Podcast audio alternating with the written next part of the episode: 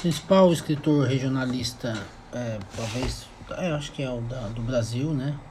É, falando muito do interior, né? Do, do, mais mineiro, né? Mais essa, esse conceito do interior brasileiro, o Guimarães Rosa.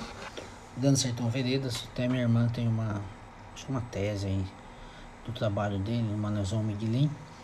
É, esse é o Grande Sertão Veredas, que nos anos, acho que nos anos 80, anos 90, foi um, uma, uma minissérie na Globo, muito bem feita.